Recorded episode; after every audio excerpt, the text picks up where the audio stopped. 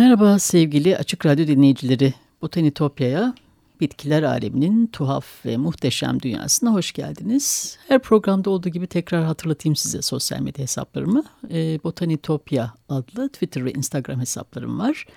botanitopya.gmail.com adresinden de her zaman bana ulaşabilirsiniz. Yorumlarınızı, görüşlerinizi paylaşabilirsiniz. Takipte kalırsanız da çok mutlu olurum. Ee, sevgili dinleyiciler bugün size dünya üzerindeki en yaşlı canlılardan olan baobab ağaçlarından bahsedeceğim. Görkemli gövdesi üzerinde kök gibi cılız dalların göğe uzandığı sanki tepe taklakmış gibi görünen e, devasa ağaçlardır bunlar. Neden böyle tepe taklak göründüğünü bir Afrika miti şöyle açıklıyor. E, Afrika'da yaşam baobabların gölgesi takıp gittiği için kuşaktan kuşağa aktarılan mitlerde de yeri var tabi baobabların doğal olarak.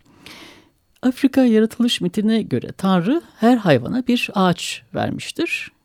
En sona kalan sırtlana ise baobab ağacı düşer. Buna çok bozulan sırtlan onu fırlatıp atınca ağaç da tepe taklak yere düşer. Jerzy e, Kozinski ise Şeytan Ağacı kitabında Baobab'la ilgili bir başka Afrika mitinden söz ediyor. Baobab aslında bin yaşında demek diye yazıyor. E, ve devam ediyor. Afrika'da nice kişiler bu ağacın hayatın kökü olduğuna, ilk insanın doğuşunu gördüğüne inanır. Yerler Baobab'a şeytan ağacı derler.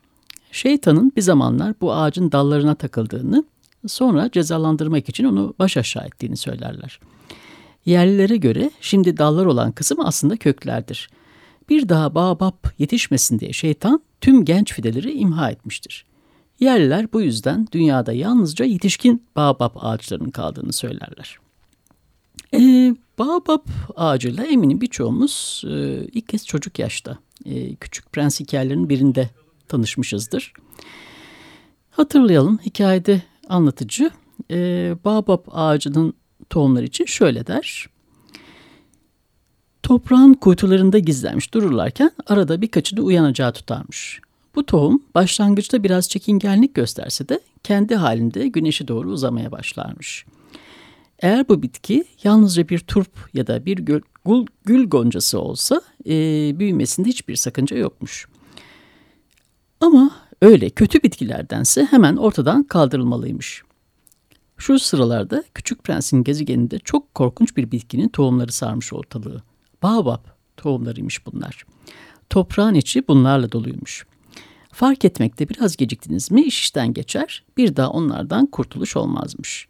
Bütün gezegeni sararlar, kökleriyle de içten içe sıkıca kavrarlarmış. Eğer bir de gezegen küçücük, Baobab tohumları da çok sayıdaysa işte o zaman parçalı, parçalanı verirmiş gezegencik. E, hikayenin devamında Küçük Prens gezegeni Baobablardan nasıl koruduğunu bu bir çeşit disiplin diye açıklar anlatıcı ve devam eder. Sabah uyandığınızda nasıl yüzünüzü yıkayıp temizliğinizi yapıyorsanız gezegene de aynı şeyleri yapmalısınız. Hem de daha büyük bir özenle. Bütün baobabları hemen sökmelisiniz. Yoksa bir süre sonra iyice gül fidelerine benzerler. İşte o zaman hangisinin gül, hangisinin baobab olduğunu anlamakta güçleşir. E, Saint-Exupéry burada metaforik olarak baobab ağaçlarını aslında insanın doğasındaki hoş olmayan özelliklerle özdeşleştiriyor. Eğer onları fark edip erkenden söküp atmazsak köklenip derinleşerek bütün kişiliğimizi ele geçireceğini anlatmaya çalışıyor. E, kimi eleştirmenlere göre Baobab'ların başka bir karanlık anlamı daha var. Nazizmin görsel metaforları olarak bu hikayede varlar. Antoine e, de Saint-Exupéry'nin e, İkinci Dünya Savaşı'nda Nazilere karşı savaşan bir savaş pilotu olduğunu ve e, uçağıyla birlikte savaş sırasında kaybolduğunu e, biliyoruz. Küçük Prens'i yazdığı sıralarda Nazizmin de yükselişte olduğunu düşünürsek bu aslında doğru bir tespit de olabilir. Aslında hikayede geçen üç Babab e, İkinci Dünya Savaşı'nı başlatan Almanya ve daha sonra ona katılan Japonya ve İtalya'yı da simgeliyor kimi görüşe göre. Ee, evet Babab Küçük Prens'in hikayesinde sadece bir metafor olarak şeytanlaştırılmış olabilir ama e, dünyayı yok oluşa sürükleme konusunda insanoğlunun üstüne yok. Orası kesin bunu hepimiz biliyoruz. E, BBC News'un haberinden siz de takip etmişsinizdir. Neredeyse 2000-3000 yaşına varan bu muhteşem varlıklar gezegenini yok etmek. Şöyle dursun ne yazık ki birer birer gezegenimiz üzerinden silinmeye başladı. E, Zimbabwe'de, Güney Afrika'da, Zambiya'da ve Botswana'da bu kıtanın e, sembolleri olan e, Baobablar e, yok olmaya başladı. Bu ülkeler aslında Baobablara veda eden ülkeler arasında maalesef. E, Zimbabwe'de bulunan Panke adlı Baobab ağacı dünyanın en eski, en yaşlı ağacı. E, e, gövdesi tamamen yıkılmış durumda. 2011'de tamamen artık yok olmuş, ölmüş e, bir ağaçlardan bir tanesi. 2500 yaşındaydı. E, tropik ülkelerde kimi türleri yetişse de Afrika'nın hayat ağaçları maalesef ölmeye devam ediyor. E, Madagaskar'a özgü altı türden ikisi de küresel ısınma, arazi açma çalışmaları ve ihmal yüzünden e, tehlike altında. E, Adansania perieri'nin türünün yaşam alanı tarım ve kalkınma nedeniyle kaybolurken Adansania suarezensis'in de aslında en büyük e, tehlikesinin e, baş başa kaldığı en büyük tehlikenin yıldırım, su kaybı, siyah mantar ve kuraklık olduğu e, söyleniyor. Dünya Doğayı Koruma Birliği'nin e, kırmızı tehdit altındaki türler listesinde yer alıyor Baobab ara, e, ağaçları.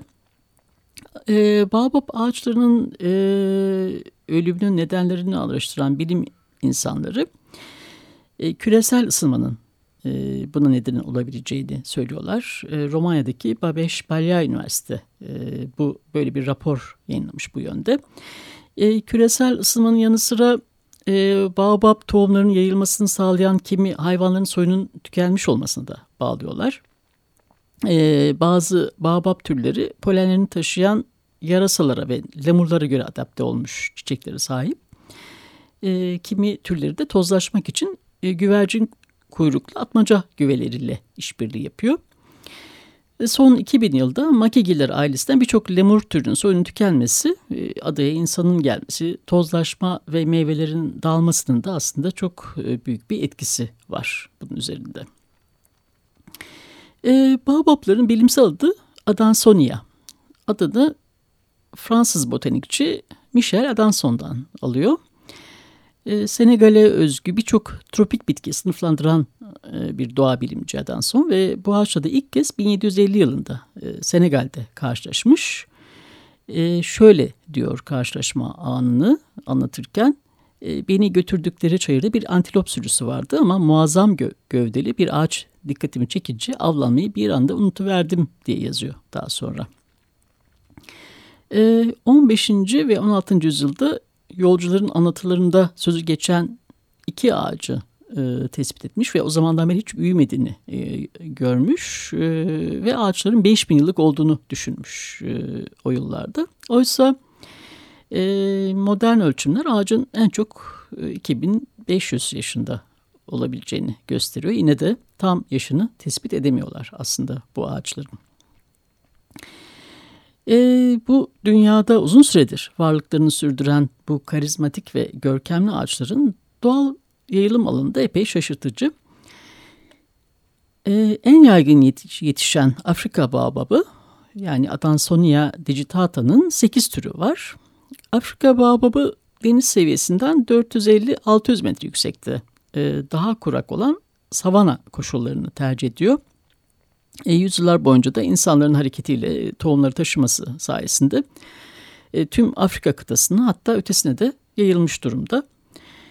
Avustralya'ya özgü tek tür olan Adansona gibbosa ise Batı Avustralya'nın Kimberley bölgesinde yetişiyor.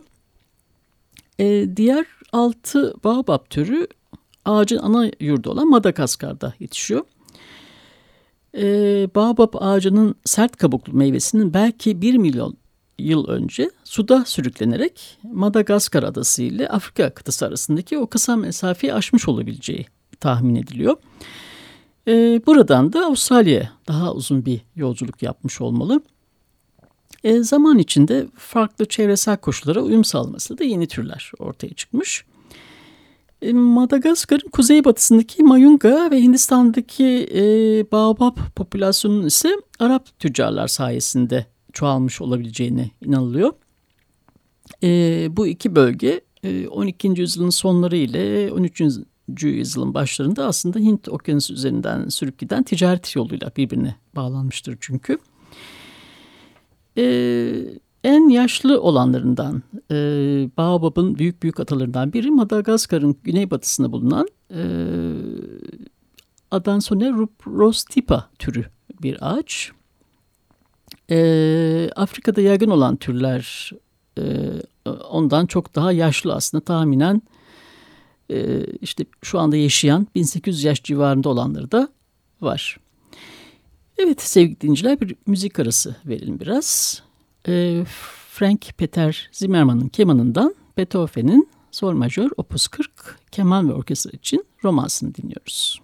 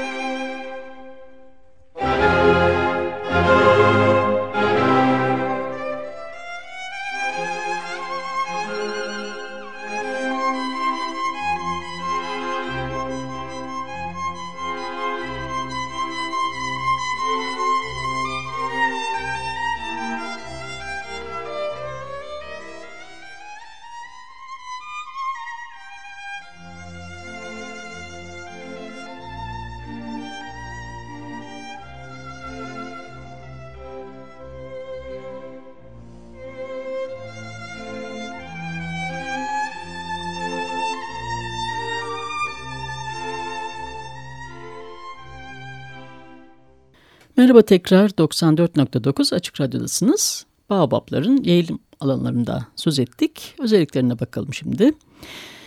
Afrika baobabları inanılmaz boyutlara ulaşabiliyor. yıllar içinde kaynaşmış birkaç bireyden oluşabiliyor bazıları belki ama kimi ağaçların çevresi 20 metreye 30 metreye kadar ulaşabiliyor. E, Madagaskar'ın batısında e, meşhur Baobab yolundaki 25 ağaç tam 25 metre yüksekliğinde. E, ait oldukları ormandaki ağaçların çoğu tarım alanları açmak için kesildiği için e, bu dünyada ne zamandır var oldukları da yani Baobab ağaçların bu bölgede ne zamandır var oldukları da kesin olarak bilinemiyor. E, bu devasa ağaçların Afrika'ya ya da Avustralya'ya örnek toplamaya gelen 19. yüzyıl kaşiflerinin ilgisini çekmiş olması, hayranlık uyandırmış olması da tabii ki şaşırtıcı değil. E, Baobab'ı kayda geçen ilk kaşiflerden birisi e, Thomas Bain. E, Thomas Bain e, 1855 ile 1856 yıllar arasında A.C. Gregory'nin e, Kuzey Avustralya seferi sırasında e, bu kıtaya özgü bir e, türle Adansona Gregory ile karşılaşmış ve onun resmini yapmış. Avustralya'da boab diye biliniyordur bu ağaç. Ee, daha sonra 1861 ve 1862 yıllarında Kuzey Botswana'da yapacağı seyahatlerde de birçok baobab ağacını çizimleriyle kayda almış. Ee, Twitter'da paylaşacağım görselde e, 1858 tarihli bir tablosu var. Burada Zambezi'de e, o nehrin kıyısında resmetti de, devasa baobab ağaçlarını görebilirsiniz. Aynı ağaçların bugün 160 yıl sonra çekilen fotoğraflarıyla kıyasladığınız zaman aslında yıllar içinde çok az değişmiş olduğunu fark ediyorsunuz. Ee, ki e, Kraliyet Botanik Bahçelerinin arşivinde e, Baines'in e, 24 Haziran 1863 tarihli e, William Jackson Hooker'a yazdığı bir mektup da var. Hooker o tarihte botanik bahçesi yöneticisidir. E, Namib, Namibya Onganga'dan yazmıştır mektubu ve e, bu bölgede Hooker ile ortak arkadaşları olan James Chapman ile birlikte yaptıkları yolculuklardan, seyahatin ayrıntılarından bahsetmektedir. E, Botswana'da e, Kube ve göller bölgesinde dolaşırken topladığı örnekleri ve eskizlerini de gönderdiğini söyler mektubunda. Ayrıca e, topladığı örnekleri tarif ediyor. Bir yandan da Hooker'a e, Kubi'de gördüğü e, baobab ağaçlarından söz ediyor. E, Zambezi Nehri kıyısında buldukları, o kıyı boyunca buldukları farklı ağaç parçalarının, e, odunların özelliklerinden söz ediyor. E, Zambezi'ye ve Victoria şelalelerine varmadan önce baobablarla ve diğer büyük ağaçlarla karşılaşmış olduklarını anlıyoruz mektuptan e, nehir boyunca gördüğü e, baobab ağaçlarına benzeyen ve yerli dilinde kokonboyu denen bir ağaçtan da bahsediyor ve seyahatin diğer ayrıntılarına geçiyor. E, Chapman ve yerlerden oluşan bir kafile ile birlikte burada tanıştıkları e, birçok kabilenin farklı adetlerinden, sınıfsal yapılarından, e, buna dair gözlemlerinden bahsediyor. Tabii ben sadece bir e, kaşif değil bir misyonerdir de. E, ve mektup yazdı tarihte seyahatine ara vermiştir. E, Zambezi de bir sonraki seyahat için fon ararken bir yandan da örnek topladığını, işte resim ve çizimler yapmaya devam ettiğini anlatıyor. E, Baobab ağaçlarıyla kabileler iç içe, bütünleşik bir yaşam sürer aslında. E, Benzin de gözlemlediği gibi, yaşamda olduğu gibi ölümde de aslında Baobab ağaçları iç içedir e, Afrika kültürü. Afrikalı e, büyücü ozanların öldüklerinde Baobab ağaçlarının e, boş gövdesine gömülme geleneği o yıllarda Thomas Baines gibi diğer Avrupalı kaşifleri de çok e, şaşırmış, şaşırtmıştır.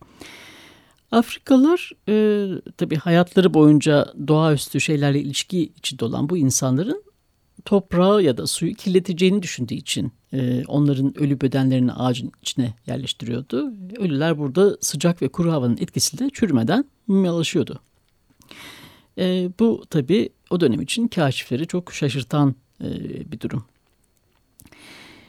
E, Baobabların devasa boyutları, dünyada başka hiçbir ağaca benzemeyen tuhaf görünümü ve e, ağacının kabuğundan meyvesinin türlü türlü şifası nedeniyle e, yerli halkların kültüründe bambaşka anlamlar da yüklenmiş elbette.